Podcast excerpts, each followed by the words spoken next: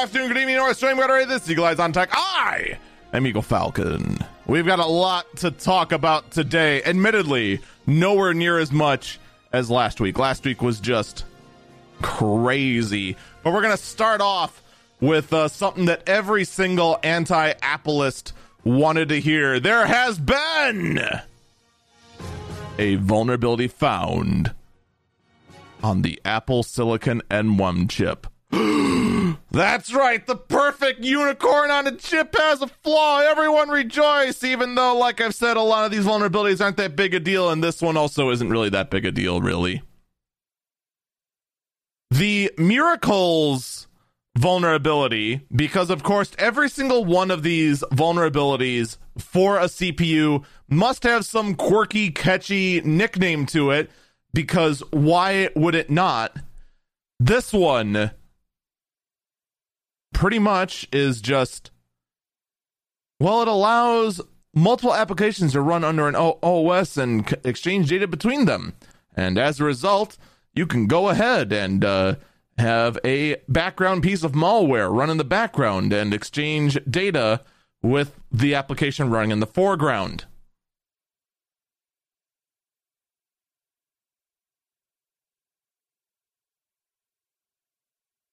Whoops. And because it is a vulnerability that is baked into the silicon itself with this wonderful feature, which is being used as an exploit with the right software, there is no way to patch it out without making a brand new chip. So this vulnerability exists on all Apple Silicon M1 chips, and let's be honest, it's whatever.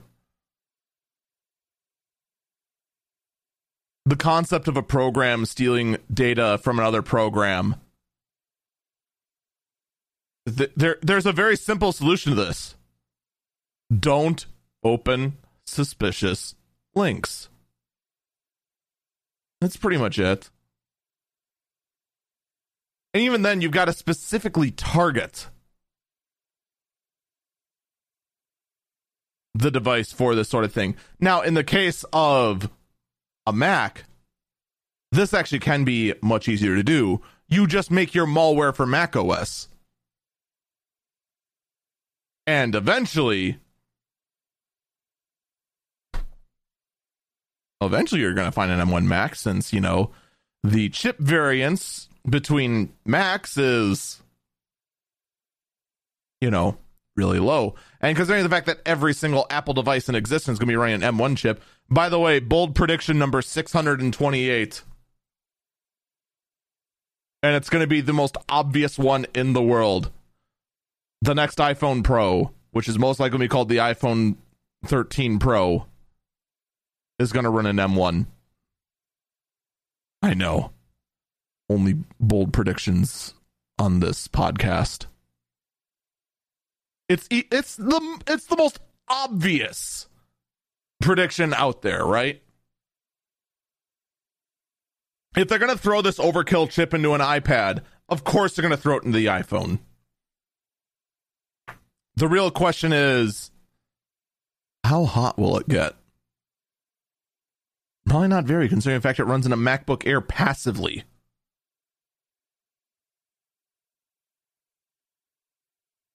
So, what can you do? Not much, really. And really, all this go, all this is is just saying, aha! See, Macs do get viruses. Yeah! Even though Macs have gotten viruses since the dawn of time. It's kind of funny how much of a big deal this thing tried to be. And even the makers of the site, someone made a site, the, the discoverers of the vulnerability made a site called miracles.com except the one except the I is replaced with a one. And you're at the, at the top. Should you be worried? Probably not.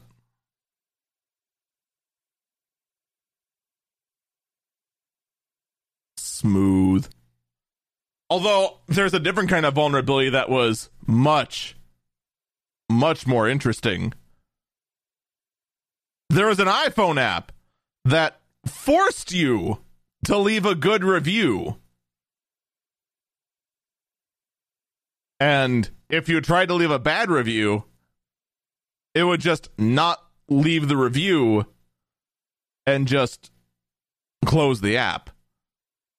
In order to use the app, you had to leave a good review.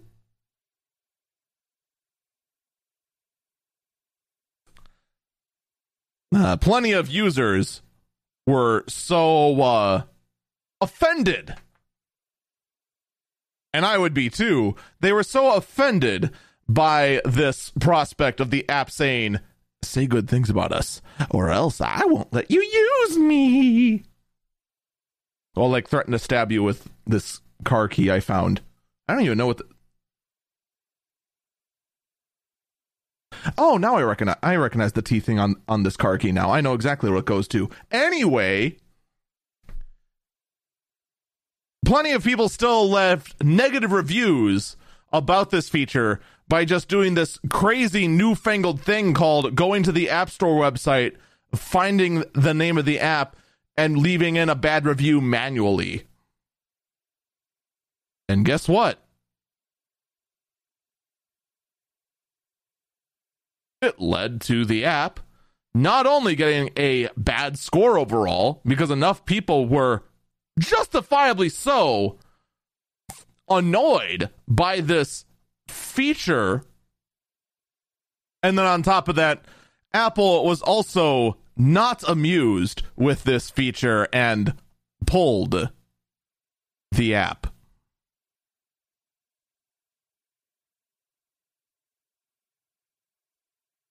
But here's my question. If Apple goes ahead and makes app developers wait two to three weeks and has their app gone through with a fine tooth comb because they want to make sure that only the cream of the crop, that the entire iOS experience and their walled garden only has most fantastic apps and that everything is smooth like butter. Then how the heck did this get through? You know, this whole, whole thing would have been caught if they opened the app. That's all they had to do. Open the app and they would have found this nonsense built into the app.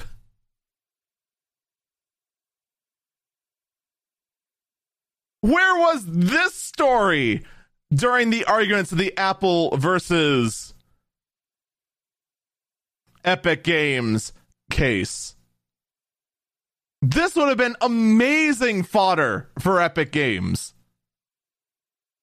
Because this absolutely shuts down the argument that Apple needs absolute control over their App Store in order to ensure that iPhone is the best, uh, the the best experience that can possibly be.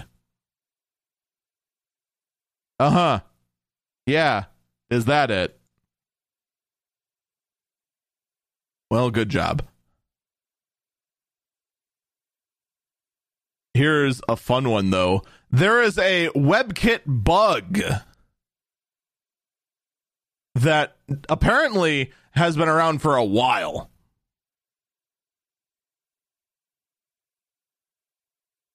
That if you go ahead and reach a suspicious page that has this exploit on Safari, it can absolutely force crash Safari and potentially also install code on the Apple device.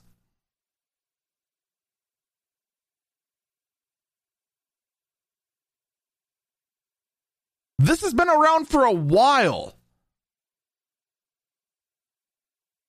This has been there for almost a full month, in fact, possibly even over a month.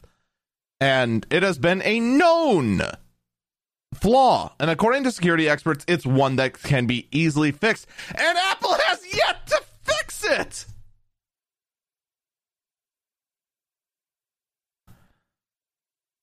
Oh. Good going. Good going, Apple. Good going. Speaking of the Apple versus Epic Games case, uh, the Apple versus Epic Games case is nearing its end, by the way. And unfortunately, these two gems that Epic wishes they had has not uh, did not make it into the case because, of course, they've been working on all their arguments, you know, several months ago.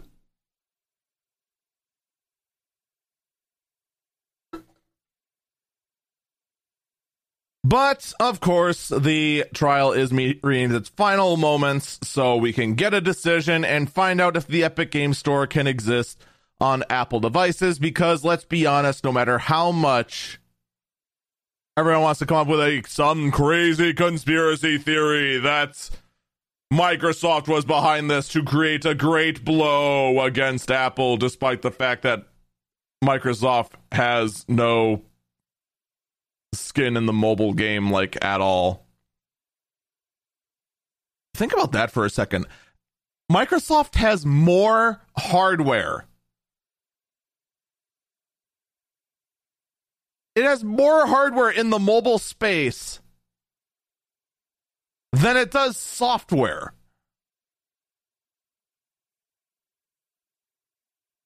No, actually, I take that back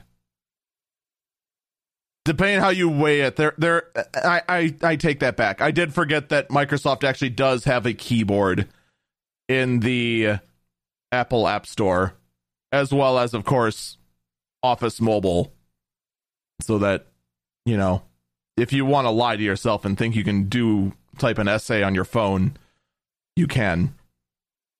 You can't, by the way, but you can. And Outlook, of course. But there is no Microsoft platform at all. There just isn't. They just have mobile versions of some of their Office apps and a web app of their Office apps because they are banking heavy on uh, Office 365 going places, even though that's actually one thing I haven't heard. Has anyone actually heard of any business using Office 365 as their primary way of conducting business? I've heard of people using Microsoft Teams, which also seemed unlikely. I have yet to hear anyone using Office 365. Now, I admit that could just very well be that no one wants to admit they use Office 365.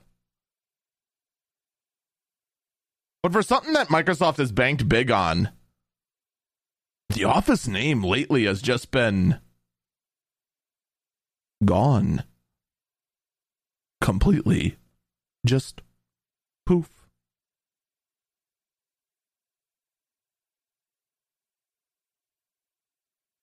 Someone in chat says that's likely the case. No one wants to admit it. No one wants to admit they paid for Microsoft branded Google Docs. At our place, we just use Open Office. And then instantly, I'm going to get floods of messages saying, You use Open Office? Ugh, LibreOffice or bust. You have no idea the kind of mistake you've been to makings.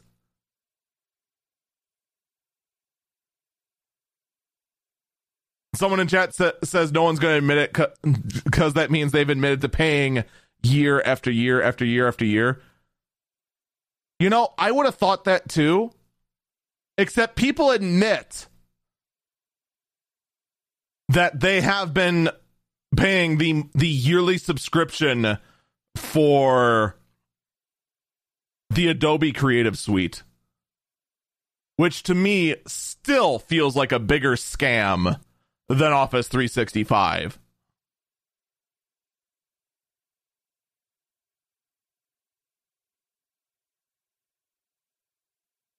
But, you know, as a wise man once said, rationalization is the second strongest human drive.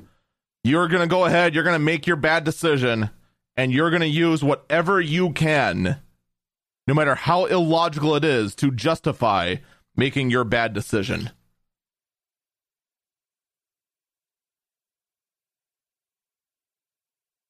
The thing is that there are other alternatives to the Adobe Creative Suite. Heck, the one I use, my weapon of choice when it comes to video ed- editing for my stuff at twitch.tv slash, Eagle Falcon is Sony Vegas. Granted, not the best video editor in the world, but it easily gets the job done and then some. But at the same time, I mean, once you're used to a tool, you're used to a tool. So when they decide to cha- change you up from, you know, pay once and you're set set until you want newer features to pay us a boatload of money every year. What can you do? Have, have I gotten off topic enough? I think I've gotten off topic enough. So, of course, the closing arguments have been made in the Epic versus Apple trial. And, well, the best we could see from this is that at least the judge, from what uh, Inc.com is saying, is not amused with the case that Apple has put forward. And quite frankly, who's really surprised? Now, that being said,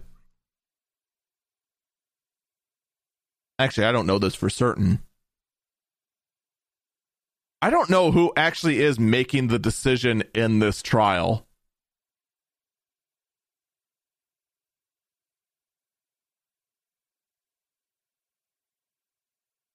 Now that I think about it, I actually don't. I, I don't know if it actually is the judge him, him or her. I don't know. The self that is making the decision. Is there some kind of ju- jury in this? I actually am not sure. Regardless, I do believe that uh, this decision is going to go in favor of Epic Games, which is, well, it's going to change the way that literally every single phone is run.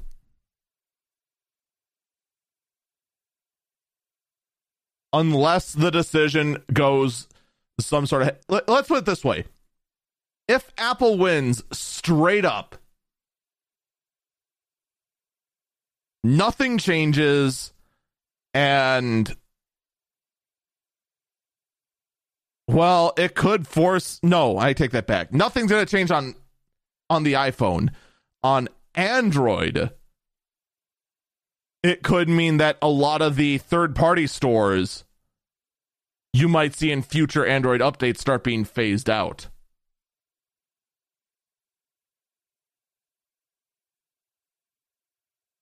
If Epic wins, not much will probably change on Android.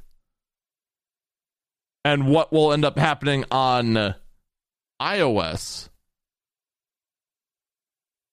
will change literally everything because it'll mean alternate stores can be made. It means that a lot of the reason for jailbreaking your iPhone may, in fact, start to fade away. What was the name of the jailbreak store? What was it? Scadia, I want to say. I want to say that was it, but it sounds too much like Stadia. Which is why I feel like it might be wrong that I'm mixing up two words. You could start seeing that those kind of stores popping up on iPhones. We'll have to see. We'll have to see. More than likely, we're going to get a decision next week. We will, of course, report on it and talk about what it can, what it might or might not mean. Meanwhile, in other parts of what the heck am I reading? During the case, for whatever reason, and I'm not entirely certain why, I'm going to admit I did not watch the whole case. I only read the stories about the case because I have too much of a life to go ahead and stare at a bunch of people in suits going, my client, blah, blah, blah, blah, said his client, blah, blah, blah, blah, blah. Todd Sweetie smokes, blah, blah, blah, blah, blah. I just don't care. But apparently during that during that point, Apple said at some point that Roblox doesn't make games. Roblox, if you somehow don't know, is the company that is responsible for the game Roblox.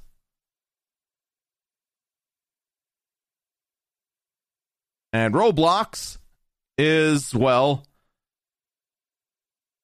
they. Ro, Roblox is kind of like Minecraft, but not quite. It's hard to describe what Roblox is. Most of us just know Roblox as the uh, as the game where the oof sound effect comes from.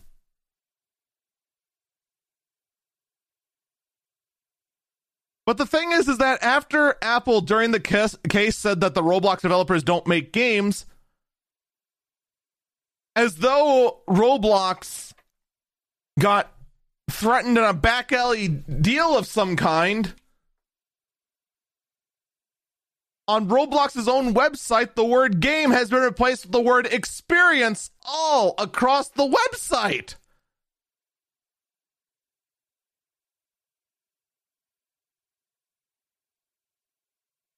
Um, Roblox, if if you if you are being forced under duress, uh, please blink three times.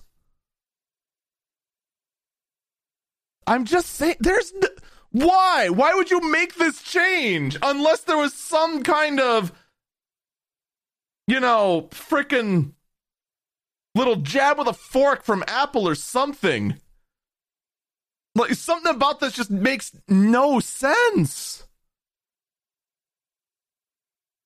Why else make this change unless someone kind of just glared at you and said, You're making this change?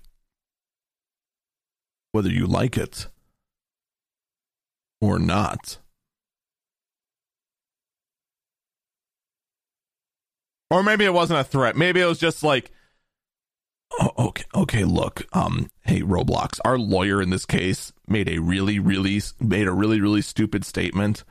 Um, here's five grand. If you could just go on the website and change the word game to experience, that'd be great. Maybe it wasn't duress. Maybe, maybe it was just a bribe. All I know is that Roblox is still a game, and there is not much Apple can say to change that. We're going to take a break here. When we come back, we have some very interesting Google news, including uh, the release of their long rumored Fuchsia OS.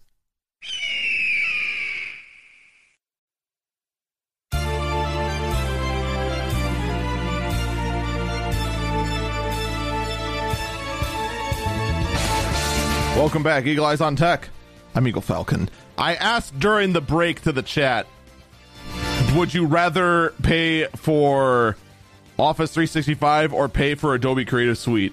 And the only answer I got out of it was your question has the same vibe as do I want to cut off my arm with a chainsaw or put my leg in this wood chipper?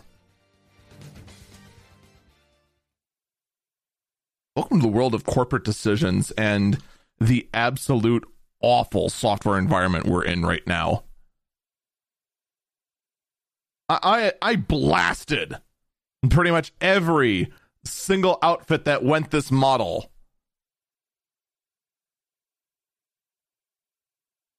But lo and behold, look at what we're in now. Because everyone just went along with it at least in the case of Microsoft, they still do make the standalone versions. It's not like Adobe where they decided, you know what? Forget buying your software, you lease it now.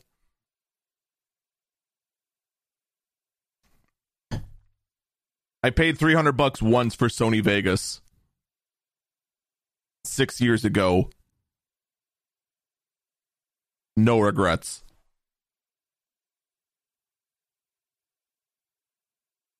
But then I know someone who wants to justify their spending of the Adobe Creative Suite fee every month would go, but but if you take that 300 and divide it by the number of years you used it, that's just $50 a year and that and I do that right now and my version is up to date and I get all this other stuff, so it's actually a value.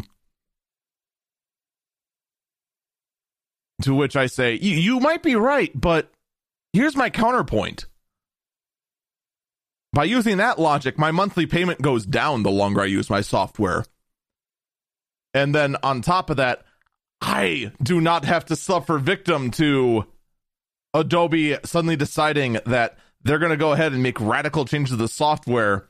And now my mission, my time sensitive project now has now is completely on hold as I relearn the entire UI because Adobe changed everything.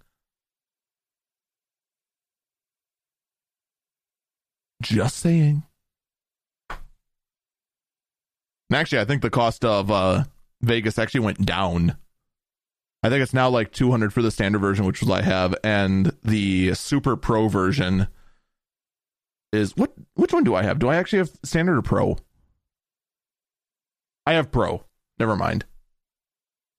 I think my cost went up. Anyway, getting back to the actual show, the Little Big Planet servers have been targeted for attacks. I just have to ask why.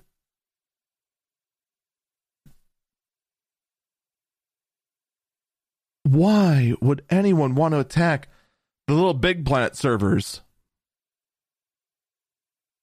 Well, in this case, all the hackers did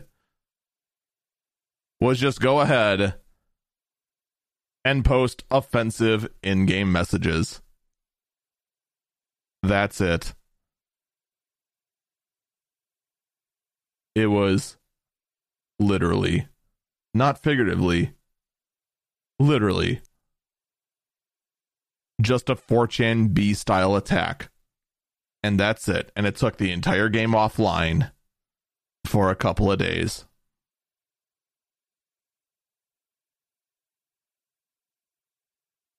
Whoops.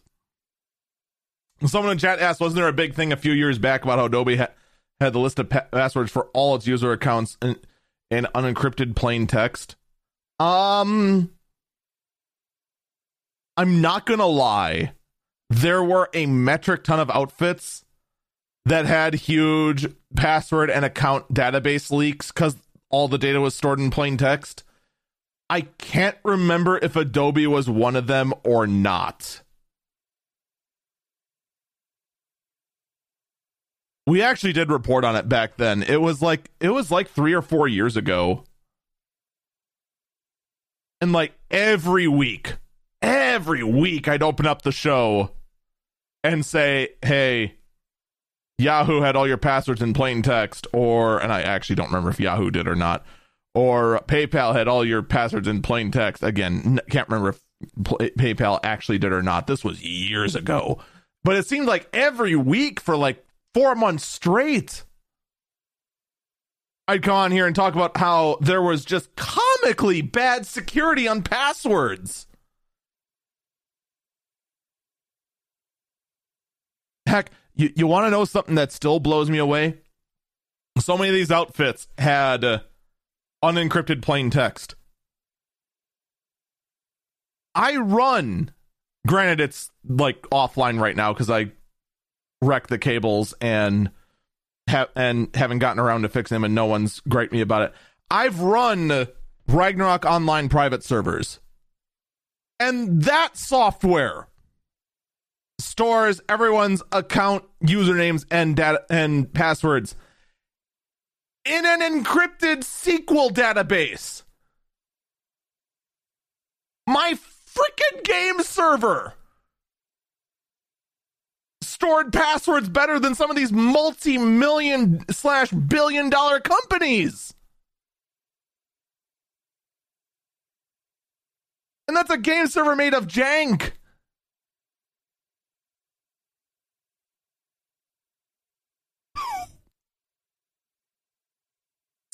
Still is just head shakingly, what the heck?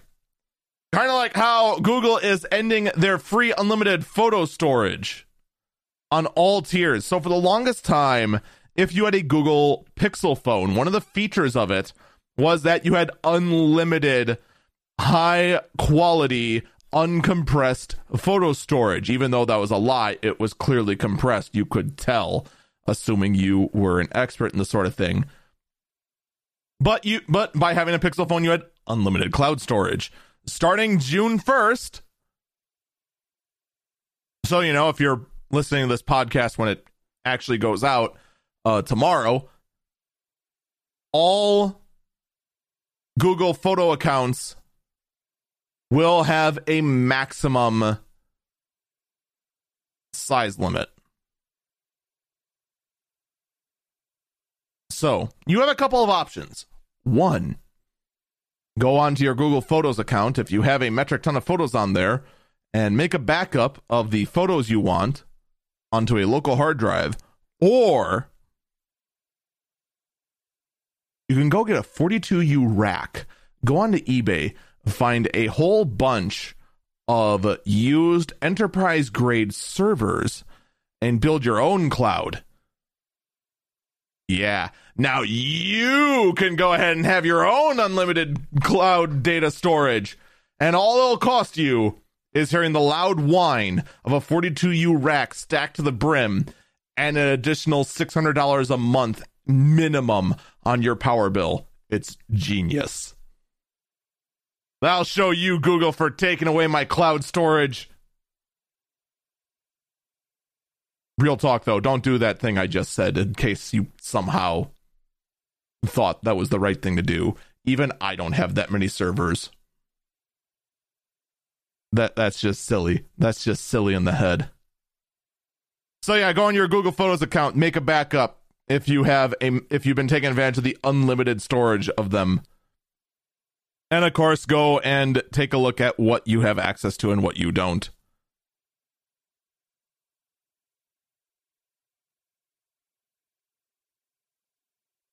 Meanwhile, in another corner of Google, we have Google Fuchsia. What is Google F- Fuchsia? Google Fuchsia is what was rumored and actually announced long ago, like three Google I/Os ago, to be the replacement of Android. See, Android is a. It's always been kind of looked at as a very inefficient operating system. Like you have needed some serious ARM horsepower to run Android smoothly. And as far as efficiency goes, but here's the here's the funniest thing. When it comes to the raw power in an Android phone versus an iPhone, on paper the Android phone should win every single time without fail. The problem is that the Android operating system has been holding back Android phones for a long, long time. That's why you've seen way back in the day phones that have needed like four gigs of RAM while the iOS gets away with half a gig. It's because Android wasn't efficient. Now, that's been getting better. And also just the fact that, you know, our phones have had just dumb amounts of RAM just because they can. Heck, my phone right here has got how how much RAM does this phone have, actually, now that I think about it? Is there any easy way to check? Just go to About Phone.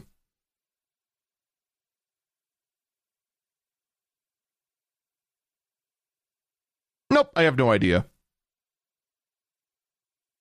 It's probably it's some it's something really dumb. I think it's like 12 gigs of RAM, 16 gigs of RAM. It's something that's just ridiculous. It's like about as much as a modern desktop nowadays. I don't know if anyone from chat wants to get get the info. It is a Samsung Galaxy S21 Ultra.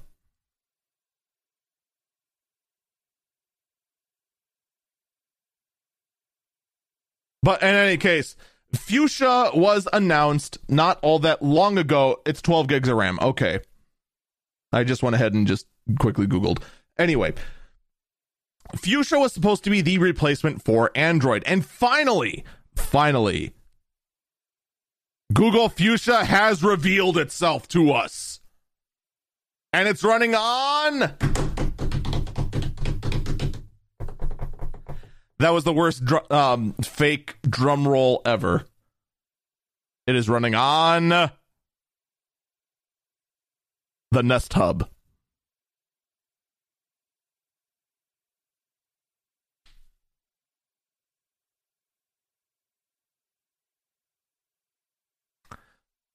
What is the Nest Hub, you might ask? Um, have you ever heard of an Echo Show? It's the Google equivalent of the Echo Show. It is basically a small stationary tablet that acts as a smart speaker.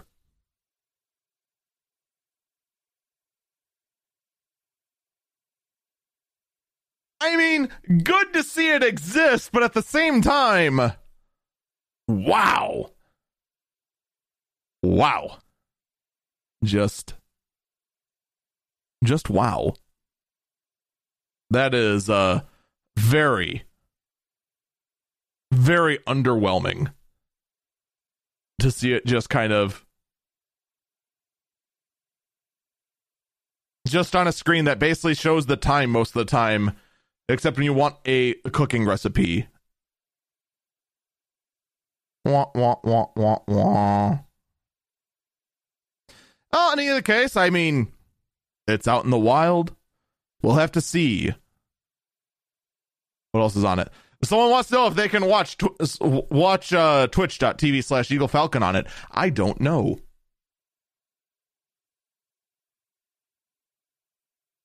You can actually watch Twitch streams on the Echo Show. I have never tried. What I want to know is can I watch WhatsApp get sued by the Indian government on an Echo show? There is the real question. There is a bird that is on my windowsill that I swear is chirping right into the duct of my AC of my AC unit. And it is very distracting. I don't think you guys can hear it on the mic. Part of me just wants to turn on the AC long enough to just scare it. In fact, I'm going to.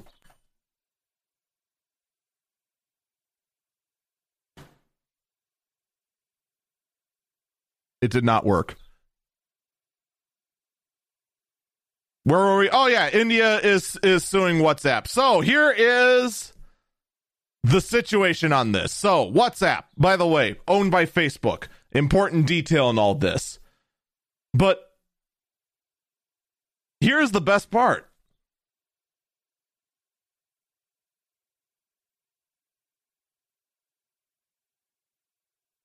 So first I want to clarify because I think I actually misspoke.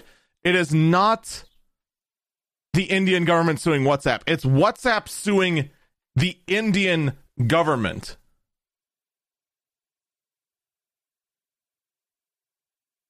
I want to clarify that here real quick.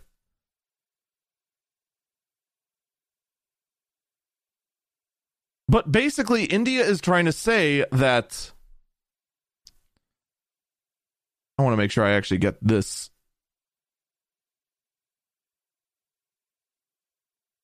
Right here, the Indian government wa- wants to say, wants to say that um, these apps must be able to provide tracking information on its users if requested by the government.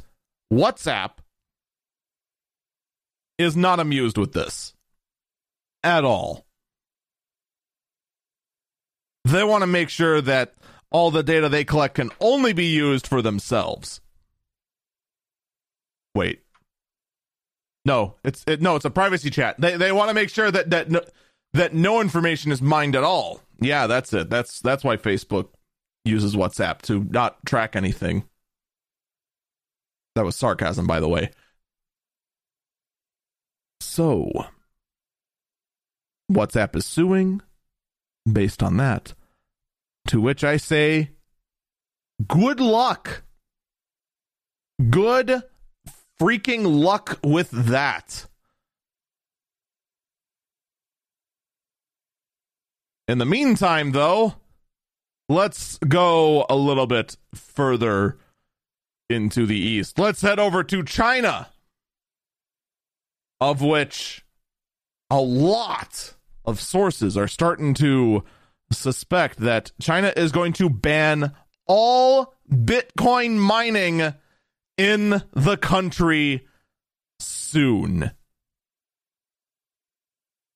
So now all the Bitcoin miners that operate in China are going to be forced to go underground or sell all of their rigs. Which, here's the thing Does this include other cryptocurrencies?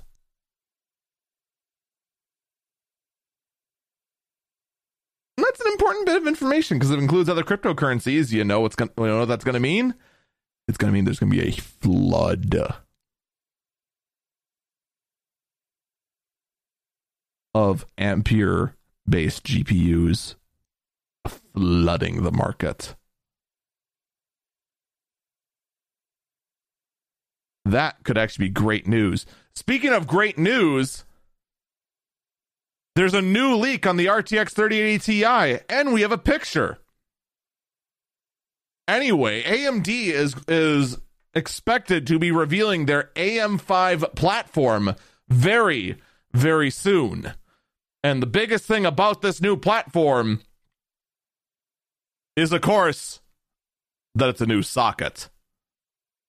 Finally, AMD is switching off the AM4 so- socket, which was I can't remember the actual.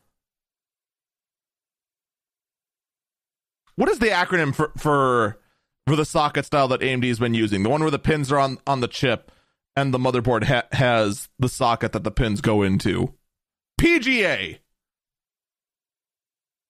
I just saw they had it on their uh on on this article, which was fantastic. They're going from PGA, which means the pins are on the chip and the motherboard socket has the holes the pins go into, to an LGA socket. This is the land grid array. This means that the processor has a whole bunch of gold contact pads and the motherboard has the pins. This is the kind of layout you see on pretty much Intel since 2004 I think.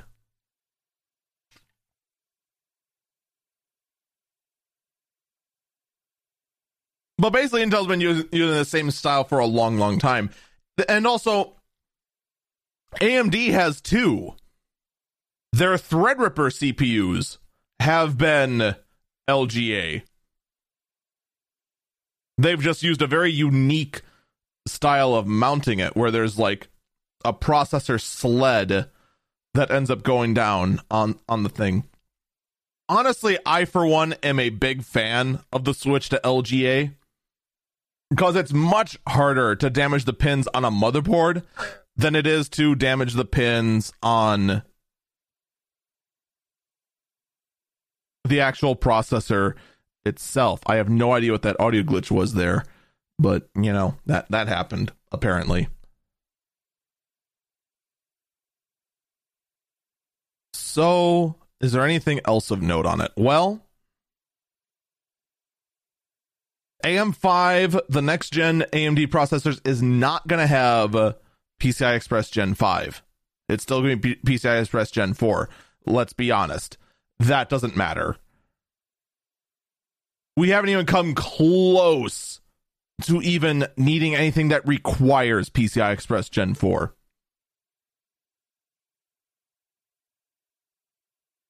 By the way, the reason why we're even mentioning PCI Express Gen 5 is because Intel's next gen chips are supposed to port, support PCI Express Gen 5. Despite the fact that we're only just now starting to use PCI Express Gen 4, but we still can't even saturate what PCI Express Gen 3 can do unless you're a crazy lunatic person using a PCI Express Gen 4 SSD and decide to move, move your entire YouTube library from one drive to another. Like, for the most part, the only people who have been making use of PCI Express Gen 4 are synthetic benchmarks, and that's it. It's kind of comical just how how uh, sought after PCI Express Gen 4 is right now by enthusiasts, and no one can even use it. You really can't. Even on the new GPUs, it's just like, uh, but they're PCI Express Gen 4, therefore they need PCI Express Gen, Gen 4 on it. That That's just logical. There's no difference. There really isn't. We're going to take our next break here when we come back. A big change coming to the USB C standard that is going to well it's going to change a lot for a lot of high end laptops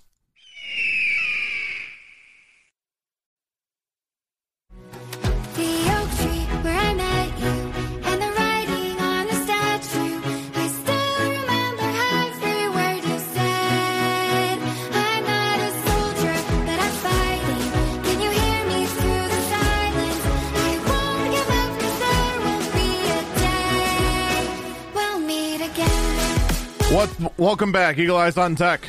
How you do? I'm Eagle Falcon. All right. So first up, as we reach the home stretch here, USB C is going to be getting a power upgrade. So right now, the USB C spec only supports up to 100 watts. And you actually rarely see a whole lot of devices even go up to that. The most common one I see for USB power delivery is 60 watts. In fact, my massive Anker battery packs, I usually carry one on me, in fact, just in case, can deliver up to 60 watts. Which, you know, is more than my phone requires. My phone only draws, I think, 30. But it is extremely helpful for uh, this one tablet I have that I love the um the a used Lenovo ThinkPad X1 tablet that I got. Windows 10 tablet runs pretty much any sort of basic Windows application flawlessly, and that sucker charges over USB C. So I basically got a small laptop that, you know, is tablet sized, and I can power it with pretty much any USB C charger and this portable battery.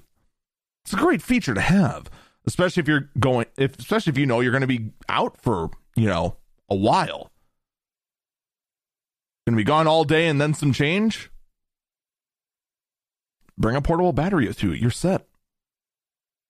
In fact, the concept of just having, from a Road Warrior's point of view, just having a handful of USB chargers it makes everything simple because it doesn't matter whether you plug in your phone to it or your laptop to it or this, that, and the other thing. The USB C standard causes the device to communicate with the charger and say, hey, I be a Samsung phone, give me 30 watts. And charger be like, okay, here's your 30 watts, and everything's happy. That's what the standard goes with. But, you know, 100 watts, that pretty much limits you to basically a mid range laptop now, let's say, you know, you're going on a road trip and you want to go ahead and have a high end laptop. You want a gaming laptop. So you can go ahead and you can broadcast your road tripping live out there on the Twitch on the Twitches or whatever. Or let's say, you know, you just let's say let's say you're on a road trip and when you're not driving, you want to go ahead set up your laptop and like stream or just play some sort of games. Well, you pretty much need to have a proprietary charger since the USB C standard only goes up to 100 watts. Until now. The USB C standard is going to be getting an upgrade up to 240 watts once the new standard for USB C is out. This means if the charger supports 200 supports 240 watts, the cable is rated for 240 watts, and the device needs 240 watts, it can all work. 240, by the way, there it's no there's a reason why they picked 240. Pretty much every gaming laptop in existence comes with a 240 watt charger. The only exceptions being those crazy lunatic ones that use a desktop CPU and have a hair dryer built into it instead of normal fans. So the upgrade to 240 watts, fantastic. Someone in chat says they need 250 watts. No, you don't. I'm telling you right now, if you have a gaming laptop, I guarantee you your charger is either 180 watts, 210 watts, or 240 watts. There are a handful out there that are even stupider and have a 320 watt brick. Or if it's the Alienware Area 51M, it has two 240 watt bricks. Because of course it does. That's possible. And in fact, on that same sort of logic, assuming they can fi- find a way, they might just go ahead and say, "Hey, here's your charger. Just hook up these two, and I'll give you what you need." So I, for one, am all for this. The thought of keeping everything when you're traveling down to just one plug for charging very very nice that being said, though, I mean, if you're at a convention center, like the last time I had to think about this sort of thing, you're probably going to leave your big mobile workstation at home.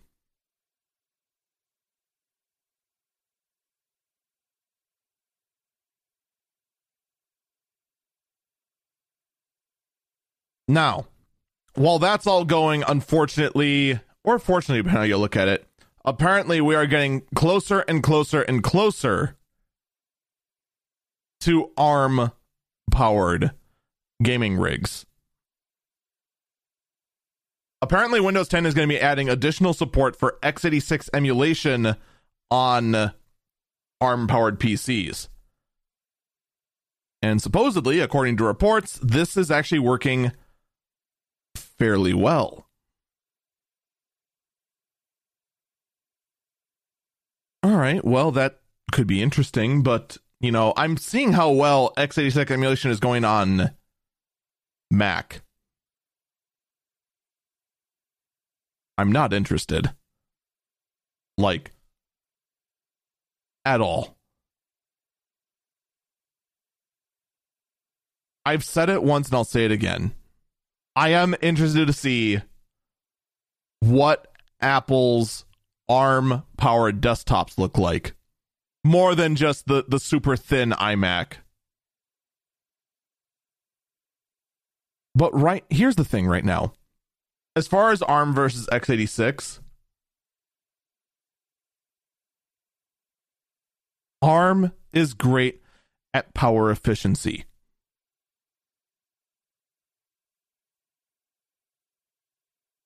That's it.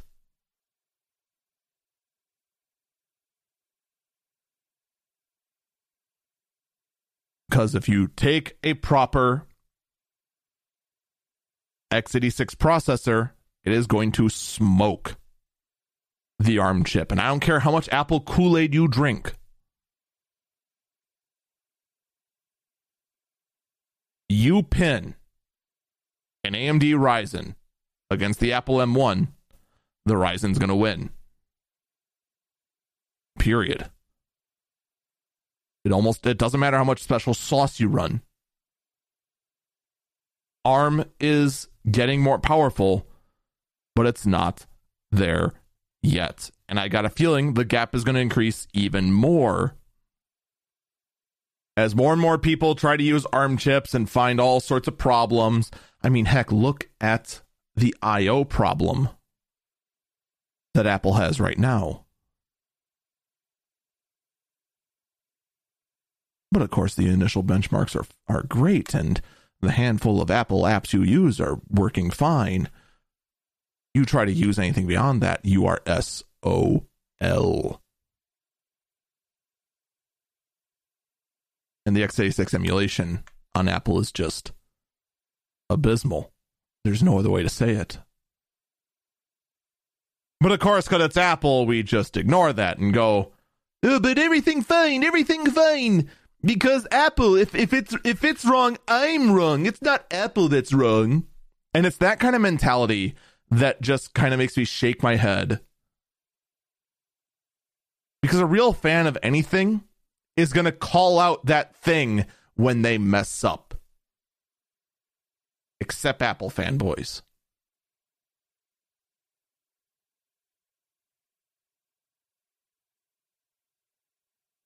I'm sorry, but I've seen what ARM gaming looks like.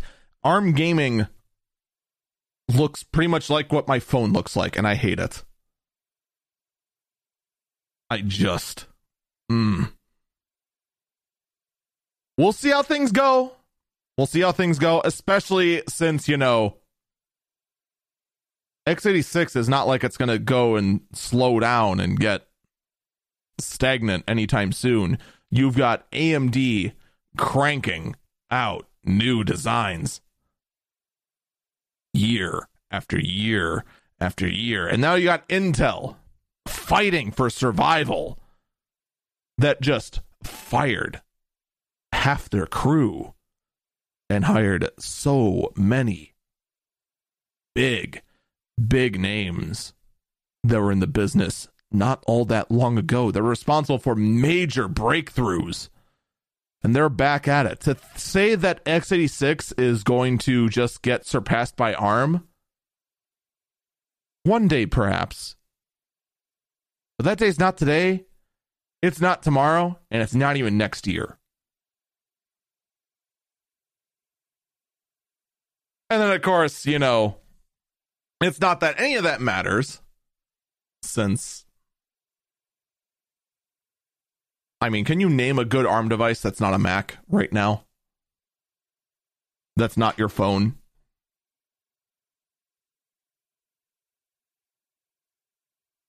ARM on Windows has just been awful. They need to get that down first before they start con- before people start going just like uh, uh, ARM gaming PCs are coming soon.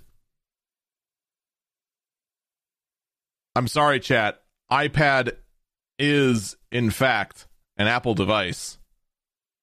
Believe it. I feel like I'm talking to Patrick. No, Patrick. Mayonnaise is not an instrument. The Switch. We'll get to the Switch in a minute. Consoles are a different animal just because consoles consoles are fine-tuned for one set of hardware. And it's for that reason that they get fantastic efficiency. Because just like we expect this one chip, no other possible chip, just this one. Maybe another one that we'll call Pro later on, but it's just this one. Whereas PCs, they have to account for a metric ton of variables. The Surface Duo, by the way, remember the Surface Duo? That is the Microsoft phone that folded up like a book and has two screens that sold for fourteen hundred dollars. Well, uh, well that that flopped because it was fourteen hundred dollars. with outdated specs. Well, now that same device is available for $700.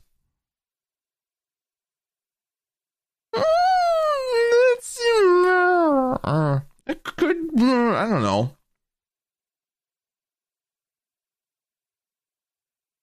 That that's like a big could be good, could be not. But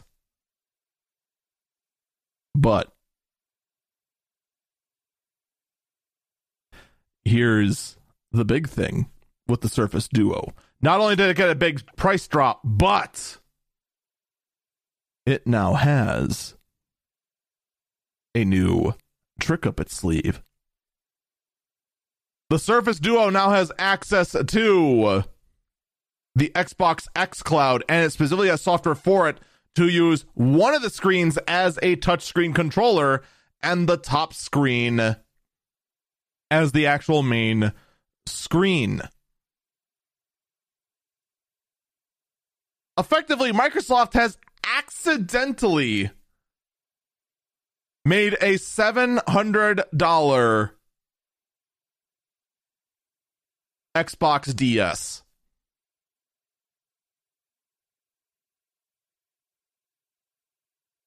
So I mean, hey, if you if you need a phone, you want to try and pretend you can do some gaming on it with with xCloud that may or may not be good depending on your location. You know, hey, it might actually be compelling. It's it's not the worst idea in the world. I for one go, hey, you do that. Let's see how it goes. Let's also see how the next generation of Windows go goes. There is going to be a bit we there's been rumors about it, but it is now pretty much being made official. There's going to be a major Windows 10 overhaul that is going to be called Sun or at least have the code name Sun Valley. A lot of the features, as we've been talking about from Windows 10X, are going to be built into it, including dual screen support, as well as all sorts of other features for smaller mobile devices. And of course, additional support for ARM on Windows. So that's going to be coming out soon. Of course, because it's Microsoft, they said they're going to be doing a metric ton of ton of internal testing, and then in typical Microsoft fashion, they will then ignore that, send it out in a public beta. A bunch of people will test it, and then a whole bunch of bugs will be missed. They'll be sent out, which means that all of you should not download it at all. Be ready for a for a Windows update soon, TM, that is going to make your life an absolute nightmare. Whee! Because that's what we needed, right? We needed a Windows update to ruin our lives. While Microsoft is making devices to make making major updates to ARM as well as also turning making a DS, Valve is going to be making a Switch. The project internally is being called the Steam Pal and it's going to be a Nintendo Switch like device running Linux no word of it's going to be running the old school Steam OS that uh Is it bad I kind of miss Steam OS? I actually actually do miss Steam OS. Like it was kind of bad, but it was a cool concept. I kind of wish it went places, but it didn't. But the idea of a Linux powered gaming device that is Switch like, you know, that could be interesting. We've been seeing a lot of uh, Indiegogo people make six, seven, eight, nine hundred dollar x86 based PCs running AMD or Intel CPUs that you could do like esports titles on. I'm curious to see what Steam's going to do. I am legit curious. Meanwhile, Nintendo. Oh, Nintendo, Nintendo, Nintendo, Nintendo. There are even more rumors about the Nintendo Switch Pro. Now, stop me if you heard this before. Nintendo is going to be releasing a quote pro version of the Switch, theoretically being called the the Super Nintendo Switch. And this sucker will have a 7 inch OLED screen, run games at 720p, but when docked, output them at up to 4K, running the new NVIDIA ARM based SoC with NVIDIA Ampere GPU, which of course will feature its super sampling technology, which will allow a high resolution 4K output while first rendering it in a lower resolution, such as 720p, allowing this whole thing to even be possible in the first place. People said stop the moment I said the word Nintendo in the chat, by the way. The new part about this is that it is going to be announced at the Nintendo's own digital showcase, which will, of course, no doubtedly be called the Nintendo Direct because that's how Nintendo do, and will also feature the uh, feature updates regarding The Legend of Zelda Breath of the Wild 2 and long-awaited Metroid Prime 4. Honestly, this could have easily been suspected just because, well, let's be honest, it's been a while since we heard anything about it, and E3 is coming up.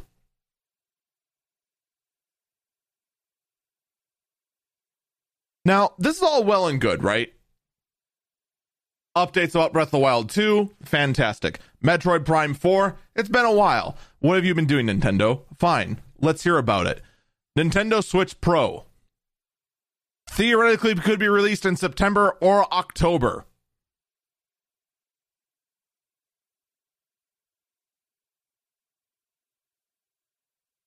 You're not going to get one.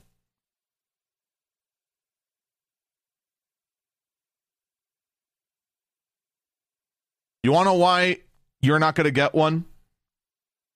Not a single one of you listening to me right now is going to get a Nintendo Switch Pro.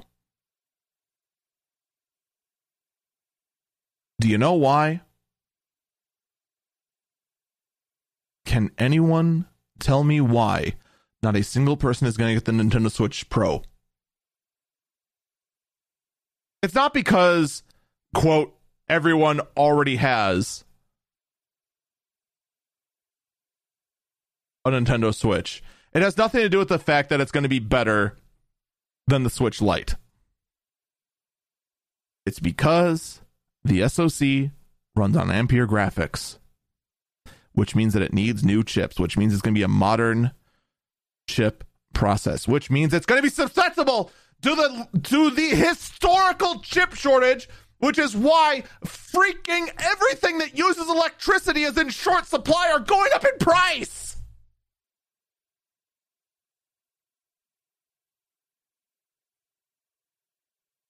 They're estimating the chip shortage is going to be going on until June of 2022. What the heck makes you think you're going to get your hands on one on launch day? There's going to be a grand total of seven in the world.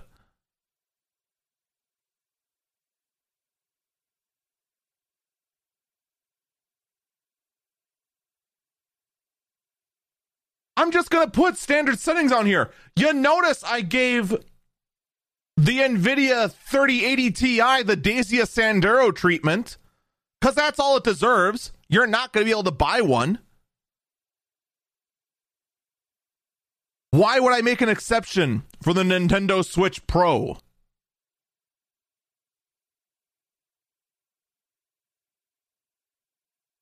But that's all you see for multiple days. Everyone getting hyped up. Switch Pro, Switch Pro.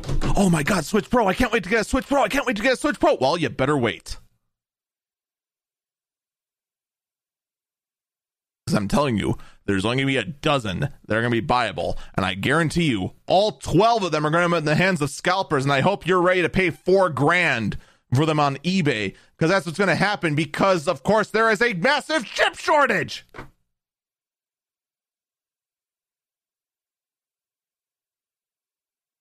Someone in chat says in before the Switch is using chips that are already in except they can't. Because if it is in fact using Ampere graphics to do the 4K output rendering at 720, which is the whole basis, the whole reason the Switch Pro is getting hyped up in the first place to be able to render at 720p and then use the AI of Ampere to bring it up to 4K. If they're doing that, they cannot use an old fab process. They simply cannot.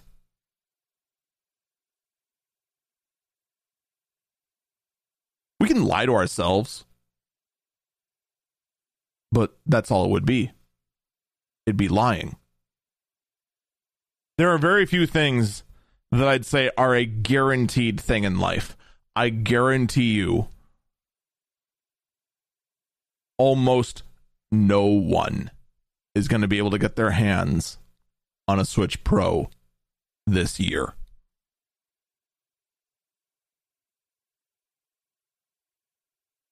Not unless some of these fabs finish their plants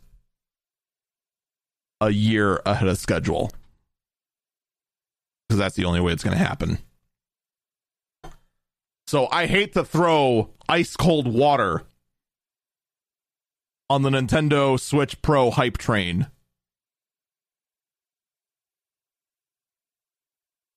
But I got to be honest. If I'm not honest with you guys, then I am no better than The Verge. I am no better than many of the other tech outlets.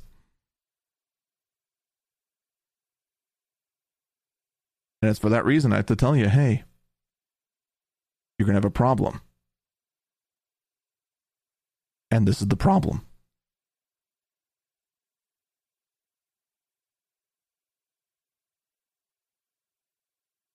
Borderlands 3, sticking in the gaming world, is going to be getting cross platform play on all platforms except PlayStation. So basically, Borderlands 3 is getting cross platform between PC and Xbox.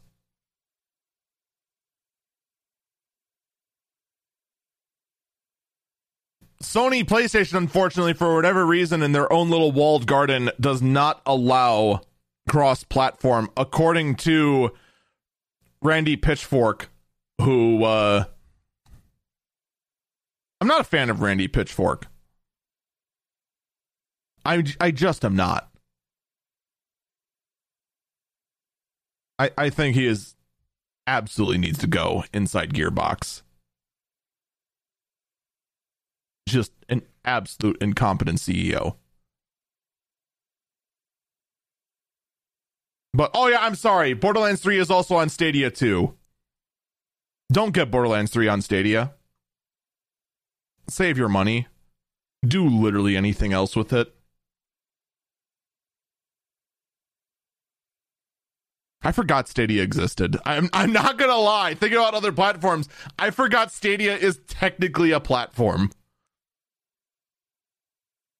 Actually, that also means that if you got uh, Borderlands 3 on uh, the cursed store known as the Epic Game Store, you can now play with people on Steam as well. I think that could have been a theme thing before, but now it is 100% confirmed. You can play with anyone on any platform except PlayStation.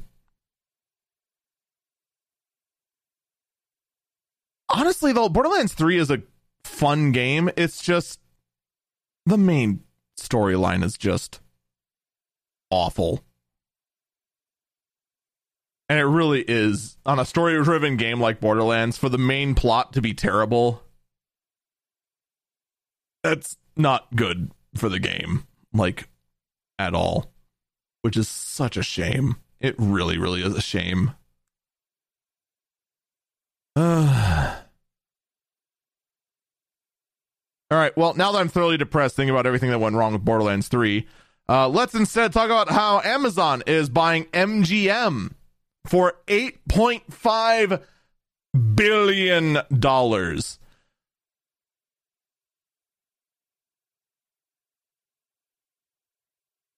Actually, that's about all there is to talk about. Amazon is buying MGM for $8.5 billion to uh, enhance their movie making capabilities so that Prime Video can maybe, just maybe, be remembered it exists by me.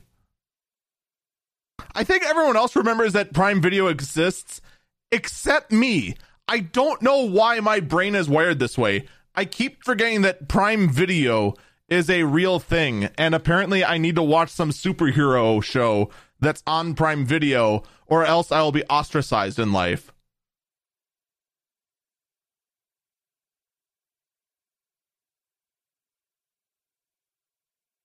Th- that's just what I hear.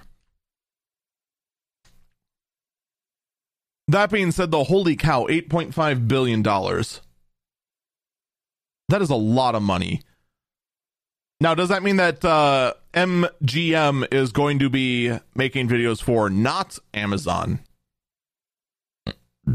That is going to be interesting. While they're doing that, and uh, possibly keeping MGM for themselves. That's that's by the way, MGM. If you don't know, that's Metro Goldwyn Mayer. The, the, they're the. Do you do you remember movies which start off with the lion roaring in a golden film re- film wheel real wheel? You know that logo I just poorly explained. That's MGM. I'm not gonna lie, I would have forgotten that too if it weren't for the fact that this article has the MGM logo right there. Now, while Amazon is doing that, Amazon is getting sued by the Washington, D.C. Attorney General for anti competitive practices. Oopsie daisy. So here's how this goes. All right. Amazon, at its core, is a marketplace that it itself participates in, which gets awkward. But at its core, for the most part, other merchants sell a lot of their merchandise on Amazon. In fact, I'm going to use the same example I used in the early bird briefing when I talked about this let's say I have a used computer company called Reforged Computers, which I did at one point. And that company is selling a whole bunch of, uh, we'll say iPads this time. Let's say I have a pallet full of, we'll say in this case, third generation iPads that I want to sell on the cheap. And I've gone through, I've tested them all, they're all fine all the ones that are scratched or damaged i put i put aside and i throw it into a scratch and dent uh, various auctions on ebay because that's how it normally goes where all the ones that are in pristine condition are set aside packaged and put into bulk listings on multiple different outlets. And they all have a piece of software that links them all together. All right let's say i have 100 of these.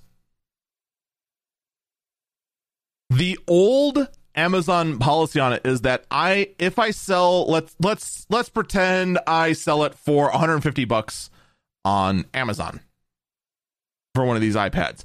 I can't then on my own website where I have a e-tailer thing, I cannot there sell it for 140.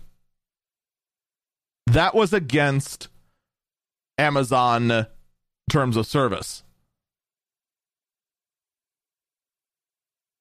That is anti competitive. And in fact, Amazon was slapped down for that. So they went back.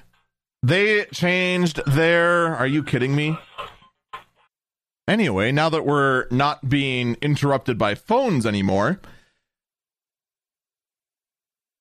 So that's how Amazon used to operate. That is, of course, anti competitive. Now, Amazon Amazon has since no they no longer have that exact language in their terms of service. Instead, they have basically the same terms in but not exactly the same terms. And thus that is why they are now being sued by the DC Attorney General. So uh have fun with that, Amazon. Whee! But of course, this does nothing for the people who have to work in the Amazon warehouses. All right. And I always hear a mixed bag about how things are in the Amazon warehouses. You hear all kinds of horror stories about how stressful it is in the Amazon warehouse. I have then also heard from from a lot of other people who actually work in Amazon houses that it's not, that's nowhere near that bad. And I don't know who to believe in that. But regardless, Amazon, the company that cares, has got a solution for you. Overworked warehouse employee. They have the Zen booth. Yes, the Zen booth. A small telephone box like device where you can, during your break, just go into the bo- booth and find a mindful, peaceful place to find your inner uh, Zen. Uh, the, the the Zen booth, or I'm I'm quoting the article here from Vice. The Zen booth, or mindful practice room, as it's called, is part of the Working Well program. Amazon announced on May 17th.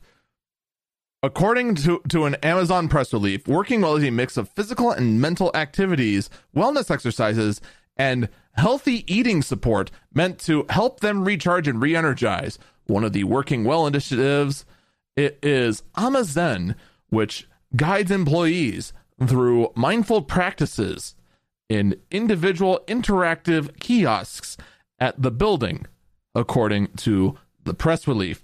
So, I'm not gonna lie. All right. Um, I'm not really much of a actual Zen or meditation type person. And then on top of all that, I have a uh, a minor case of claustrophobia. So every single part about the idea of a Zen booth sounds like actual torture to me. I hate this idea, and I hate it greatly. I if I was an Amazon employee, which I am not, I would absolutely hate, underline hate the thought of using a Zen booth. Of course, using a Zen booth is optional, but I find like it, it, and I I admit it fully could just be me. All right? It could it could just be me because the thought of being in a booth and just finding my inner zen just sounds like me taking a couple deep breaths and then pounding the wall saying, Let me out! Let me out! I don't know. I'm curious as to what other people think. Someone in the chat did jokingly call this uh, the suicide booth from Futurama. I am 60% positive it's not that. I just I I don't know. This this freaks to me of just a giant uh, uh, you, you know what this is? This is me unhooking my big D loop of keys and jingling it in in front of people, saying, "Look at the keys! Look at the keys!" That's what this is. This is a corporate D ring of keys. That's how this comes off to me. A giant distraction. That being said, it did its job. We're talking about it, and we are very confused by it. Much like a giant five pound D ring of keys. This brings us, though, to the last burb, the last story of the day, the weirdest story of the week. From Sky News in the UK, an illegal Bitcoin mine was being powered from stolen electricity but was originally suspected to be a cannabis farm.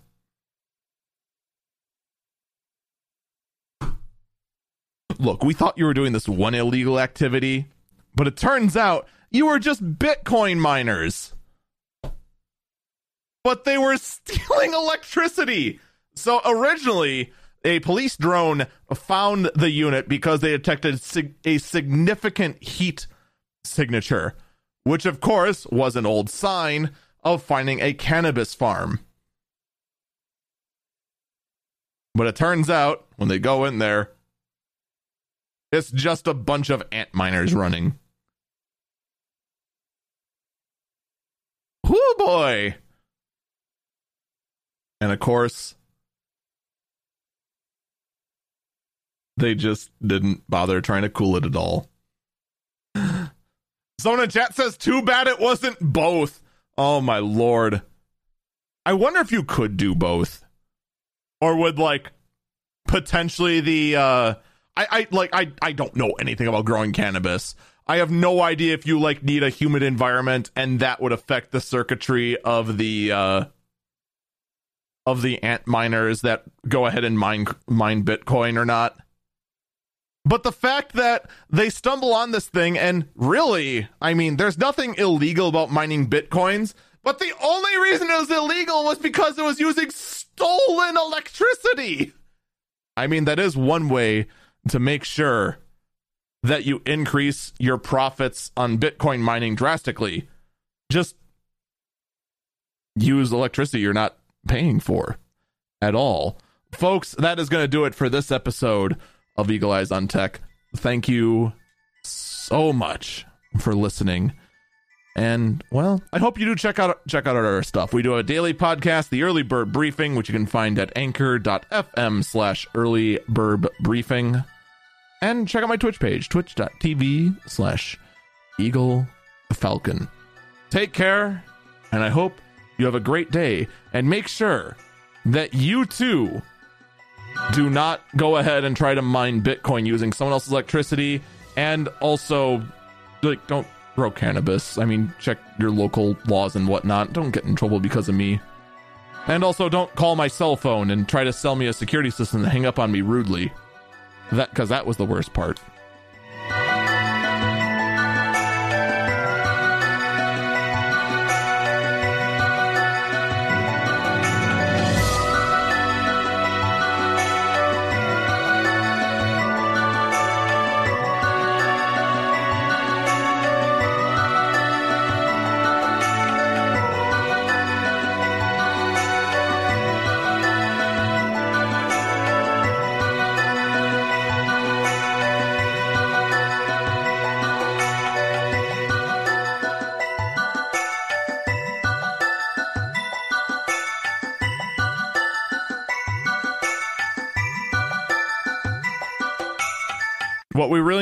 Is that we need to channel our inner VG cats.